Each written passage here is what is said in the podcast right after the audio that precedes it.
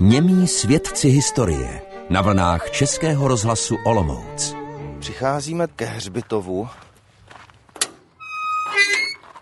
Třetí břídlicová deska s českým nápisem říká, že posvětil velební pán farář Petr Poledník Nový Krchov 28. júni, to je červen 1835 na slavnosti svatého Jana narození snad, ale už tady ty další části jsou hodně špatně čitelné.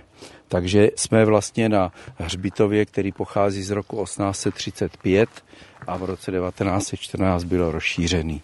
V záplavě křížů je nápadná pískovcová hvězda na pomníku se srpem a kladivem a nápis Z vaší krve zrodila se naše svoboda, chrabří rudoarmějci. O Bohuněvice byly sváděny tvrdé boje, protože tady se sovětská armáda blížila vlastně tady z těch hor a od Štemberka a ti, kteří tady původně zemřeli, tak tady byli pochováni, ale pak byli exhumováni a dnes jsou na ústřední hřbitově v Neředíně, ale zůstal tu takový pomník s pěticipou hvězdou se srpem a kladivem a s nějakými květinami.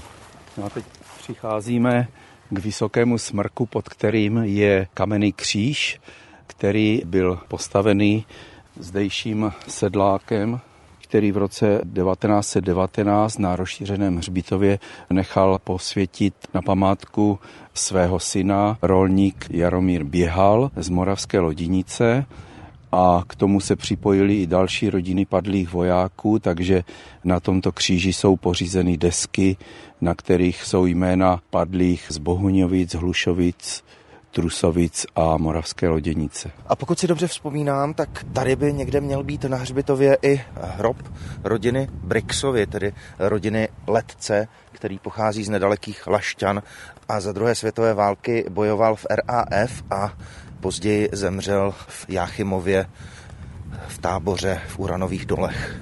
Tak už se blížíme tady u zadní hřbitovní zdi je hrobka rodiny Brixovi, a dodatečně tu byly umístěny fotografie a jména Josefa, pilota RAF, jeho ženy Trudy a jejich dcery Soni. Ocitli jsme se na druhé straně hřbitova a brankou se díváme směrem k božím mukám za malým políčkem Teď tady roste kukuřice. Je tady těch božích muk několik a jsou zřejmě na místech pohřbených lidí, protože Bohuňovice byly stíhány jak morem, epidemie cholery, tak také vojskem.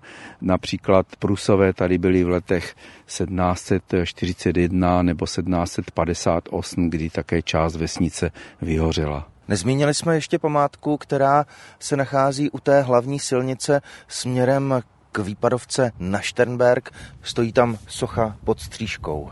Je to v podstatě unikát a nevím, proč není zapsána mezi nemovité kulturní památky, protože je to dřevěná socha svatého Jana Nepomuckého, která byla původně v kapličce tady vedle kostela v té ohradní zdi Hřbitova a v roce 1895, když byl rozšiřován kostel a zbourána zeď, tak tato socha byla umístěna na kamenný podstavec pod plechovou střížku a zasklené boky a je u ní nápis Svatý Jene Nepomucký oroduj za nás. Je to polychromovaná dřevěná socha z roku 1749. Naslyšenou se těší Aleš Spurný a historik Jan Kadlec. V dalším dílu cyklu Němí svědci historie Českého rozhlasu Olomouc